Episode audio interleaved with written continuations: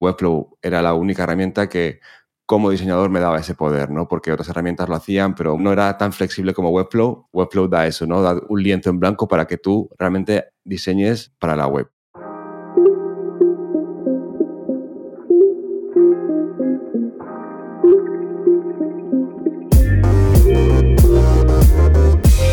Hipercreativo suena bien gracias a nuestros amigos de The Base Sound. Si eres nuevo en el mundo del podcasting o tienes experiencia en el medio, pero quieres seguir creciendo, te recomiendo contactarlos pues tienen una larga experiencia en todos los aspectos de edición, producción y promoción de podcast. Visítalos en su web www.thebasesound.com y síguelos por Instagram en arroba. Pide una consulta para que escuchen tus ideas y evalúen cómo te pueden ayudar. Y con el código promocional HyperSound puedes obtener 15 minutos de edición de audio totalmente gratuita para tu podcast. The Base Sound. ¿Alguien dijo podcast? Bienvenido a casa. Hola a todos y bienvenidos al episodio número 18 de Hipercreativo. Mi nombre es Roxana Kruger y hoy me acompaña Matías Peters. Matías es Webflow Expert y fundador de El Patio, donde ayuda a equipos de marketing en el entorno SaaS a tomar control sobre la creación, actualización y publicación de contenidos web sin tocar ni una línea de código. Hablaremos de por qué eligió Webflow, cómo desarrolla sus proyectos y cuáles son los mejores casos y mayores beneficios de utilizar Webflow. Además nos contará sobre el podcast Somos Webflowers y la comunidad que está creando para los hispanohablantes. Espero que disfrutes de esta conversación y ahora sí, vamos a la entrevista. Hola Matías, muchísimas gracias por estar aquí con nosotros un día más en el podcast de Hipercreativo. Te pido si te puedes presentar, decirnos quién eres y a qué te dedicas para aquellos que no te conocen. Hola Roxana, gracias por invitarme. Es el primer podcast que hago como invitado, así que muy, muy emocionado de ver cómo me siento en esta experiencia. Y nada, mi nombre es Matías Peters, soy diseñador gráfico, eso fue lo que estudié, y enseguida me metí en el mundo digital. Y lo que hago ahora, por un lado, tengo un estudio que se llama el Patio Studio, donde damos servicios eh, creativos orientados en Webflow para empresas que lo necesiten.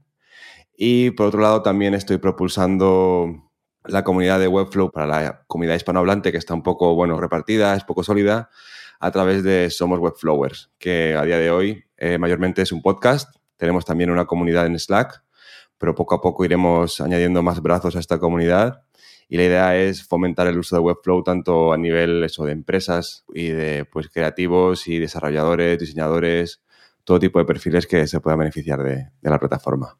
Perfecto. Mi primera pregunta viene a cuento de una nueva sección, de alguna manera, que quiero, eh, vamos a decir, inaugurar en el podcast, que es la parte de herramientas. Entonces, por eso me interesaba tu expertise que tienes precisamente en Webflow.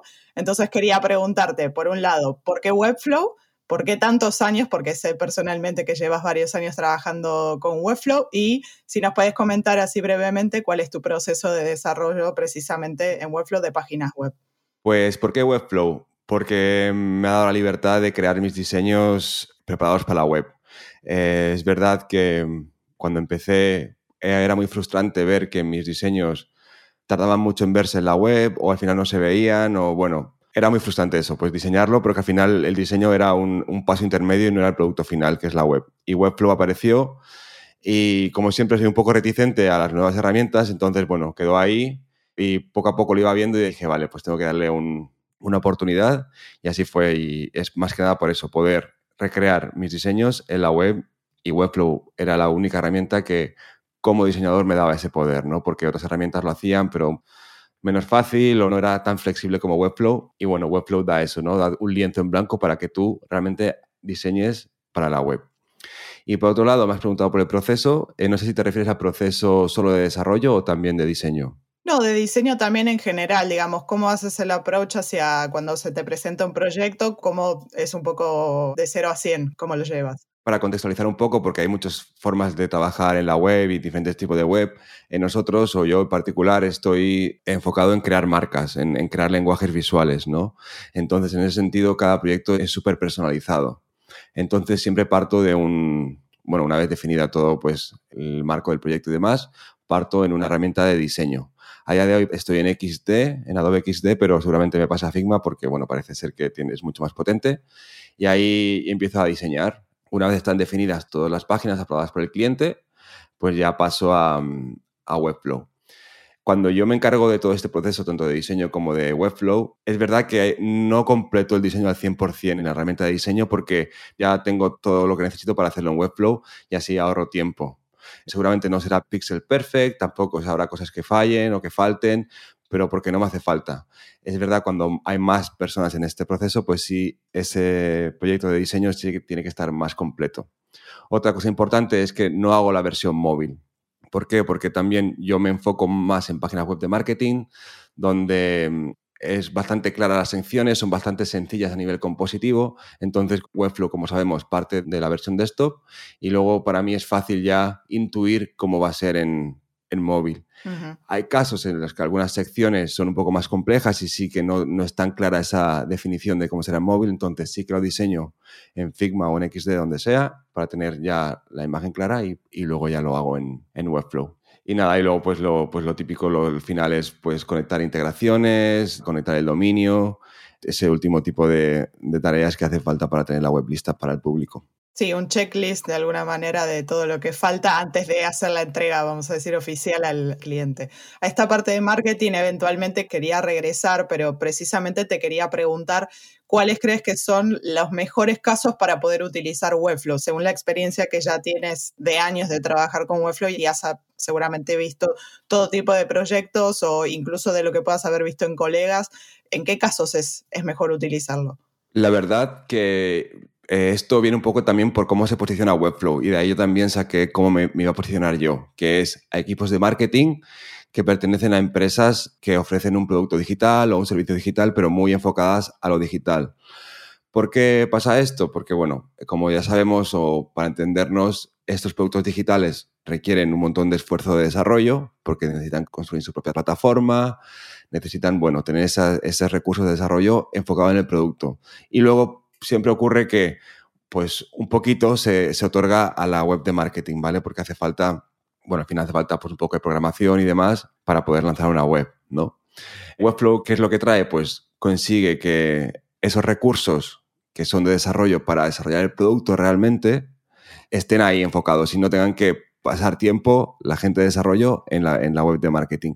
Entonces, recapitulando y respondiendo claramente a tu pregunta, esos equipos de marketing que tienen un producto digital. Perfecto. ¿Y has visto, digamos, otras maneras de utilizarlo? No sé si tienes tal vez experiencia o has oído hablar de si se utiliza para prototipado o si se utiliza para hacer, no sé, MVPs, que es esto del mínimo viable product y todo esto que cada vez se extiende más y cada vez se lleva como a planos incluso no tan corporativos, sino que de alguna manera incluso se empiezan a ver, bueno, lógicamente en startups, sino también en grupos pequeños o a veces, o alguien que de pronto tiene la intención de sacar un proyecto y dice, bueno, quizá puedo utilizar esta herramienta para eso.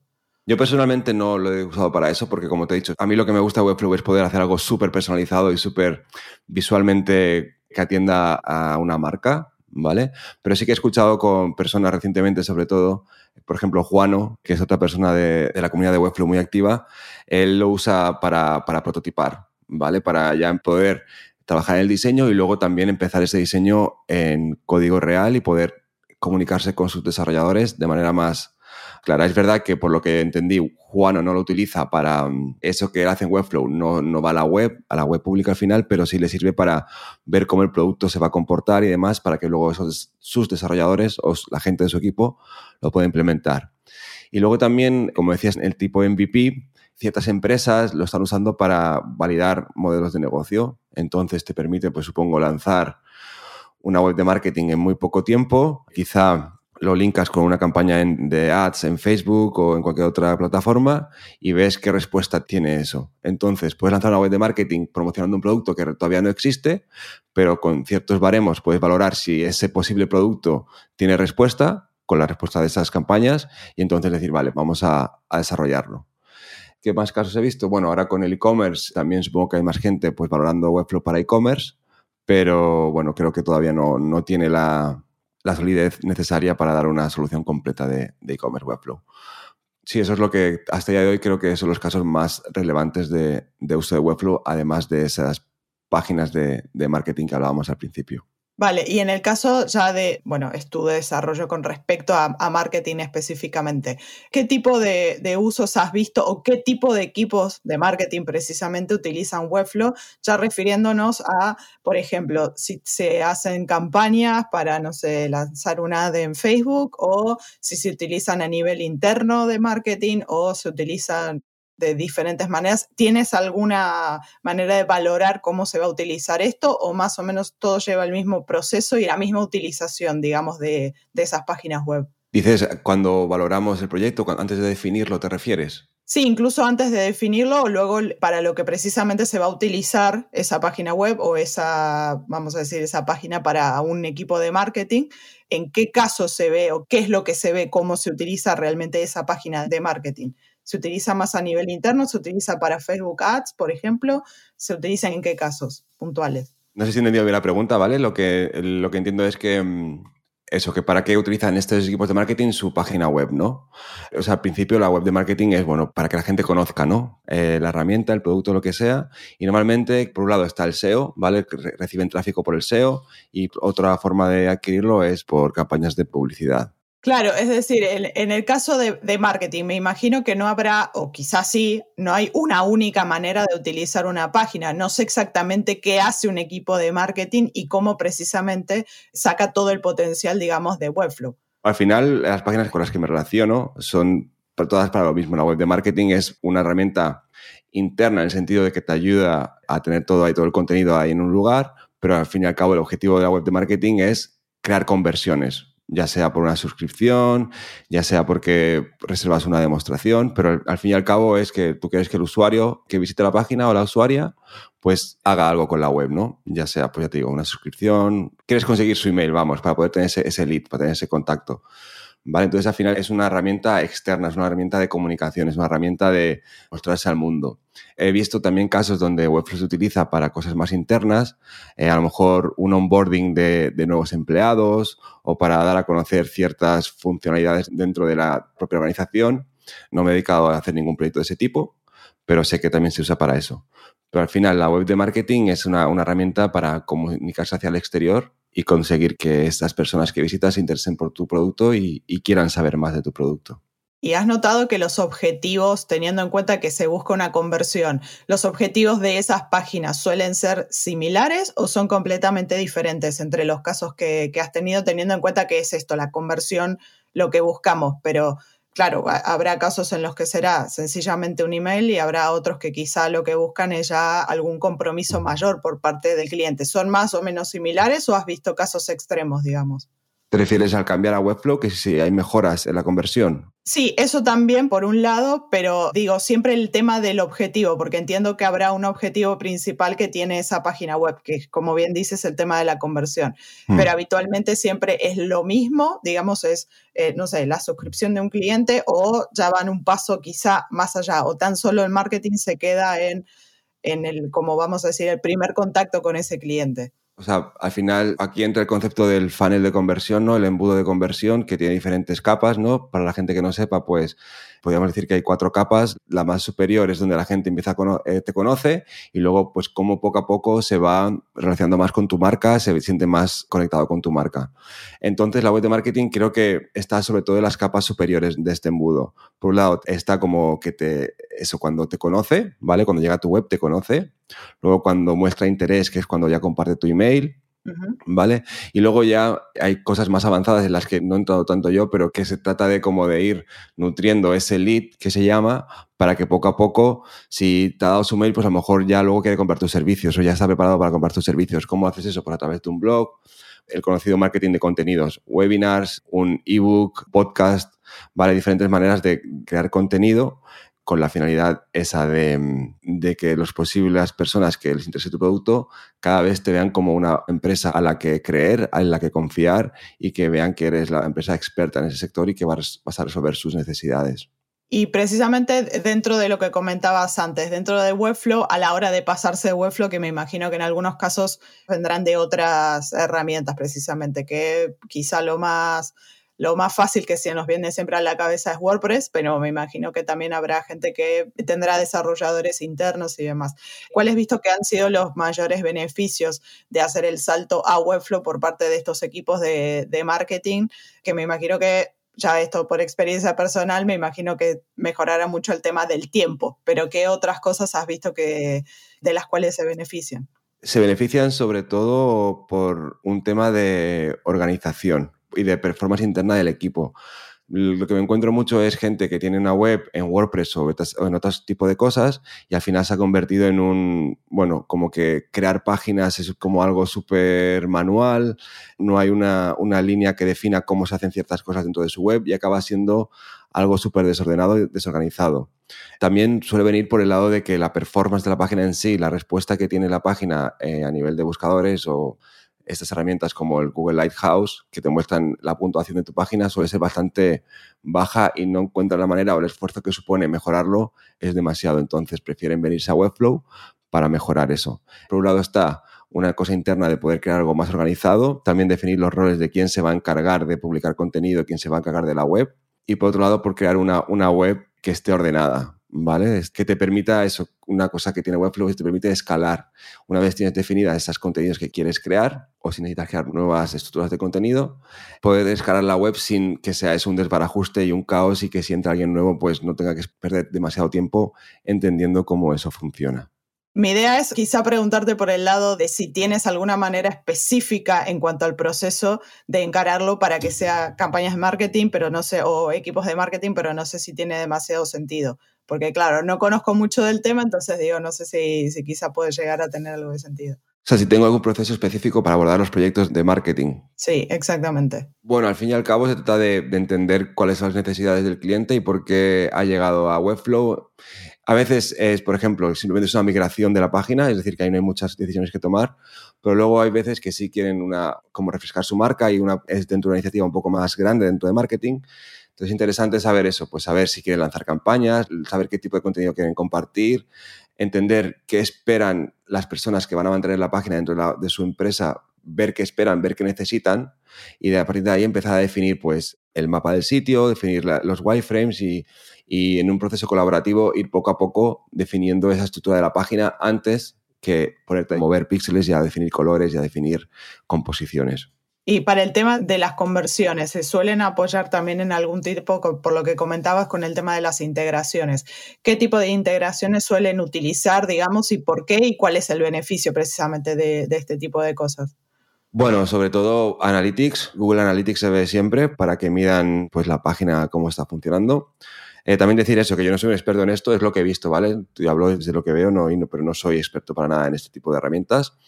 Y luego también un CRM, que es un gestor de leads, un gestor de, pues eso, una vez metes tu mail, una vez reservas una demo, pues esa plataforma que recoge todos estos leads y luego eh, pues los puedes segmentar y puedes hacer todo tipo de briguerías para poder comunicarte mejor con ellos ¿no? y tomar decisiones de marketing. En esta línea pues están HubSpot, están Salesforce, hay unas cuantas. Entonces, sobre todo son esos dos tipos de herramientas las que vemos, Analytics y, y CRM. Claro, ya lo que sería más específico de base de datos, de alguna forma. Sí, y que entiendo que estas herramientas, por lo que he visto, pues te permite eso, segmentarlos y te, permite, pues de alguna manera también traquear a esos usuarios por la web o cuando interactúan no solamente con tu web, sino también pues con tus anuncios. A lo mejor si tienes el blog en otra plataforma, también entender qué leen y de ahí, pues con todos esos datos que vas recibiendo, tomar decisiones para pues tus campañas de marketing y quizá también de producto. Perfecto. Bueno, esto ya sería cambiando completamente de tema. Quería entrar precisamente en, que eres de alguna manera el que está poco a poco desarrollando cada vez más lo que es la comunidad de Webflow dentro de los hispanohablantes, vamos a decir, y una de, de esas primeras cuestiones es el tema del, podcast. Si nos puedes comentar, para quien no lo sabe, digamos, qué somos Webflowers y sobre todo a qué es lo que pretendes con ese podcast. Y bueno, también si nos puedes comentar un poquito más sobre la comunidad y cuáles son tal vez los planes que tienes con esta comunidad. Somos Webflowers, ha empezado como un podcast, llevamos ya 16 episodios donde tú eres la primera invitada. Muchas gracias por eso, que nos, me ayudaste a arrancar con eso. y nace un poco por crear una comunidad más sólida de Webflow en la comunidad hispanohablante, porque sí que había o hay iniciativas, grupos de Facebook sobre todo, pero que no acababa de ver realmente que estuviesen activas. y esto es porque algo más independiente, que no dependan de ninguna plataforma. Es verdad que estaremos presentes en algunas plataformas, pero no, no estar vinculado a un grupo de Facebook en particular o un grupo de acá, en, ¿sabes? Que sea pues su propia entidad. Y, que, y una forma también darle voz a las personas que usan Webflow. ¿Vale? Que no, no esté centrado en una única persona, ¿vale? Podría haberlo llamado de otra manera, pero no quiero que sea yo estoy liderando, pero al final para mí es súper importante que las personas participen. Y por eso para mí el podcast ha sido una cosa súper interesante en la que poder hablar con otras personas, ver a qué se dedican, ver cómo usan Webflow, entender mejor la herramienta en otros sectores. También la oportunidad de hablar de gente de, propio equipo de Webflow para mí es genial, ¿no? Pues tener su, su perspectiva. Y, eso, como darle el protagonismo a las personas, para mí es súper importante un poco esta iniciativa. ¿Y los planes que, hay? Pues eh, ahora mismo estoy trabajando con Susana, que es una chica que diseña súper bien, y para crear un, directorio de profesionales de Webflow. Porque cada vez recibo más gente que me pide, oye, ¿dónde puedo encontrar gente que me ayude con Webflow? Y al final, pues, tener un lugar donde la gente pueda ir, encontrar qué gente hay disponible y contactarles y que sea algo súper rápido y, poder eso de alguna manera también fomentar más el uso de la herramienta tanto por personas individuales como por, por negocios. Y ese es el siguiente paso que tengo pensado para Somos Webflowers. Claro, al principio es eh, mucho de compartir en comunidad, de aprender unos de otros y, de nutrirnos, creo que al final unos de otros. Y muy guay esa idea a futuro de precisamente de poder hacer un directorio, porque bueno, creo que eso no solo va a fomentar colaboraciones quizá entre propios compañeros o entre la propia comunidad, sino también obviamente aquí el que busque tal vez algún experto que tenga el perfil puntual que buscan y que de esa manera, bueno, sea, sea también más fácil de eh, de encontrarse, porque sí que es verdad que todavía en el mundo hispanohablante es como que no se ve demasiado el tema de Webflow, no se conoce mucho o parece siempre que uno está solo en el mundo con Webflow y de pronto, claro, encontrar una comunidad pues es como algo muy bonito. Y también tengo que decir que a pesar de que esto como parte con una idea de hacer algo más sólido y demás, es muy difícil crear comunidad, es muy difícil porque al final es, como montar una empresa, tienes que dedicar tiempo y la, la dificultad que tengo ahora es darle continuidad, que la gente siga motivada, que comparta. Tenemos un grupo de Slack, como decía, donde estamos unos, somos casi 100, pero bueno, le falta que haya, actividad.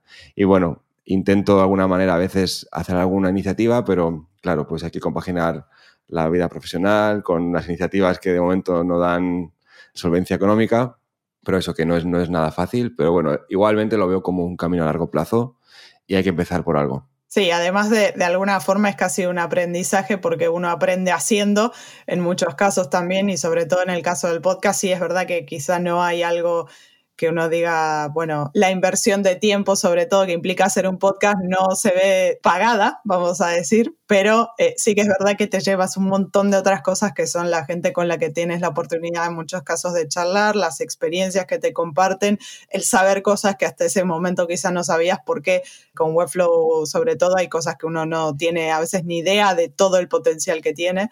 Así que sí, es, eh, suena como muy, como una experiencia muy interesante que lo vivo también en mi caso y, la verdad que está, está muy bien y, es como dices, es una experiencia más bien pensada a largo plazo, precisamente. Claro, sí, sí. Ya yendo a una parte un poco más práctica, quería preguntarte cuáles serían las recomendaciones que tienes para la gente que quiera quizá iniciarse con Webflow, no necesariamente que tal vez sea de, equipos de marketing, pero que quiera dar sus primeros pasos en Webflow, si tienes eh, ya sea tanto recomendaciones de lo que has aprendido en este tiempo o por cuestiones personales o cosas que hayas visto o leído que también quizá pueda ayudar a la gente a dar esos primeros pasos. Yo lo que recomendaría es primero que tenga las expectativas claras, en el sentido de que es verdad que Webflow se vende como una herramienta visual y también por su interfaz parece que enseguida puedes hacer cosas, pero que sepan que es, difícil de aprender, ¿no? Todo el mundo lo dice, que tiene una curva de aprendizaje bastante empinada, pero que merece muchísimo la pena. O sea, que entonces que vayan con calma, que no intenten tener algo listo, si vienen de cero, si no tienen idea de HTML ni CSS, que,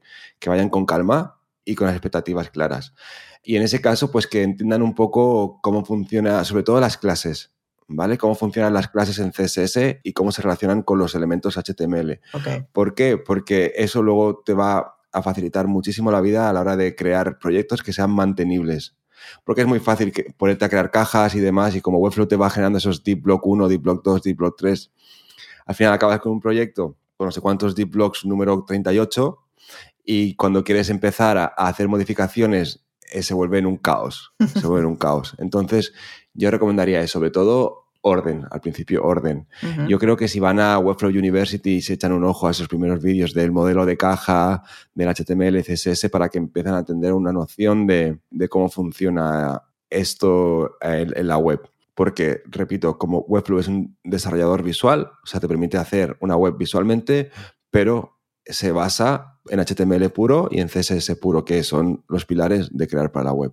Entonces, entender esa lógica es súper importante.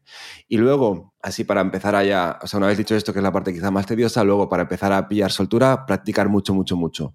Cogerse, a lo mejor, irse a la página de plantillas de Webflow, ¿vale? Que cojan pues algunas plantillas, o no ya plantillas, sino al principio únicamente secciones que les parezcan interesantes y las intenten replicar en Webflow. Y creo que así se puede practicar un montón y es súper fácil practicar así. Sí, había dos cositas puntuales que quería comentar precisamente porque a mí me ha pasado como experiencia personal esto de querer construir desde un primer momento y luego te encuentras como que en realidad Webflow está basado realmente en la lógica de cómo se hace una página web que hasta ese momento no entiendes. Entonces sí que es muy importante intentar lograr esa primera parte, que es entender, como lo que comentabas, lo del modelo de las cajas, de cómo funciona, y luego para aquel que quizás no está muy familiarizado, el tema de las clases es dar los diferentes nombres que corresponden a cada una de las secciones y de los elementos, obviamente, para que eso tenga cierto sentido, porque como lo que decías, que luego Webflow te da automáticamente, sino nombres, para que puedas seguir construyendo, pero luego te encuentras con que tienes div o sección 54 o elemento tal y al final te pierdes dentro del propio proyecto. O sea, es muy cierto esto que comentas de que hay que ordenarse un poco, sobre todo al empezar, porque si no, luego te encuentras ahí con con unos proyectos como muy complicados de, gestionar y sobre todo a futuro cuando dejas el proyecto un tiempo y lo tienes que retomar a futuro y ahí todavía más se complica la cosa. Sí, y otro punto donde veo también que la gente que empieza tiene dificultades es en el tema responsive. Ok. Porque, bueno, tú llegas a Webflow, te pones a diseñar, a, a crear y empiezas a tocar propiedades del CSS, de la parte derecha, ¿no? De la parte visual, sin saber muy bien qué estás tocando. O bueno, vale, me queda bien en esto, pero luego quiero hacerlo responsive y digo, vale, ¿y ahora qué tengo que hacer para...? Entonces, a lo mejor a veces acabas con 300 propiedades CSS aplicadas, cuando a lo mejor con dos o tres lo tendrías resuelto. Entonces, en ese caso, pues al final esto, como decía, es práctica, es práctica, práctica, práctica, que al final, al principio pasará eso, pero a medida que vas entendiendo las propiedades que tiene y cómo funcionan cada una, haciéndolo mucho más sencillo ese flujo de de crear en desktop para que luego se pueda hacer responsive con uno o dos clics. Sí, sobre todo teniendo en cuenta que no solo en marketing, sino en absolutamente todo, prácticamente todas las industrias, el tema de eh, mobile es como una de las partes fundamentales de tener precisamente páginas web responsive es como fundamental a día de hoy, ya no es una opción, ya no es bonito de tener, sino que hay que tenerlo, porque prácticamente todo el tráfico, si no mínimamente el 50% del tráfico llega por móvil, o sea que sí es súper importante esto que comentabas. Además de Webflow University, que sabemos, esto ya a nivel personal, sabemos que es una herramienta súper divertida, además de ver que por un lado tenemos toda la parte de blog de Webflow dentro de su propia página y también tenemos la parte de, de YouTube de Webflow. ¿Hay algún, alguna persona que crees que tal vez sea más interesante de seguir, que tal vez pueda aportar más cosas o que has visto que está haciendo algo por parte de la comunidad como para poder aprender muchas más cuestiones? Pues sé que está Pablo Coronel, que tiene Academia Web Tools y dentro de esto tiene mm, un curso en Webflow. Yo personalmente no lo he hecho, pero sí tengo un amigo en particular que lo ha hecho y dice que le encantó. Y también que dice que como que la energía de Pablo en los vídeos como que es súper, súper guay y que mola un montón hacer el curso con él. Y luego también sé que está mm, Alex de No Code Hackers, que tiene también otra serie de cursos en el mundo no code y también tiene un Webflow, un curso en Webflow. No tengo experiencia con el curso en sí, pero bueno, creo que pues Alex va teniendo poco a poco cierta audiencia en el mundo no code y creo que no hay que dejar de, ver ese curso. Y a nivel más de fuera de cursos y más de eh, online, de YouTube, quizá gente con contenido gratuito, sé que hay un chico en la comunidad que se llama Félix, que está, está lanzando vídeos de YouTube en español he visto alguno así rápidamente y bueno, creo que por el contenido que está compartiendo, tanto como calidad de sus vídeos, hay que prestarle una atención a lo que, a lo que está haciendo Félix. Genial, y sí, sobre todo la parte importante es esto de que sea en español también, porque la verdad que contenido en inglés cada vez hay más y para aburrir ya por momentos, pero sí, o sea, eh, es verdad que todavía en español falta mucho, falta mucho trabajo, pero también hay que animarse. y entre ese también estás tú, en este caso ya con un formato de podcast, pero bueno, sí que es verdad que también me imagino que veremos en los próximos años una evolución de crear contenido en español preferente a este tema que es Webflow. Y para cerrar, una pregunta que hago a todos los invitados, que es qué proyecto ahora mismo te ilusiona o te apasiona eh, ya sea puede ser personal o profesional, lo que, lo que nos quieras contar, así a futuro tenemos un poco la posibilidad de poder seguirte a ver cómo, cómo evoluciona eso. Bueno, por un lado somos Webflowers, que tengo muchas ideas como siempre, pero bueno, hay que ir poco a poco. Me emociona poder compartir cosas para la comunidad. Tengo ganas de ver ya ese directorio público. Sé que tardará todavía un poquito más porque hay muchas cosas que hacer y poco tiempo. Y también, no quiero adelantar demasiadas cosas porque también depende de, la capacidad que tenga y, no, y puede que lleve mucho tiempo, pero Somos Webflowers pretende ser una especie de ecosistema con el podcast, con el directorio. También tengo por ahí una idea de, crear eh, mentorías donde gente puede dar pues, su ayuda en Webflow de manera gratuita a gente que está empezando y más cositas. Y eso me, ilusiona, pero es verdad que no quiero decir mucho más porque no sé cuándo puede estar, no sé cuánto tiempo puede dedicarle.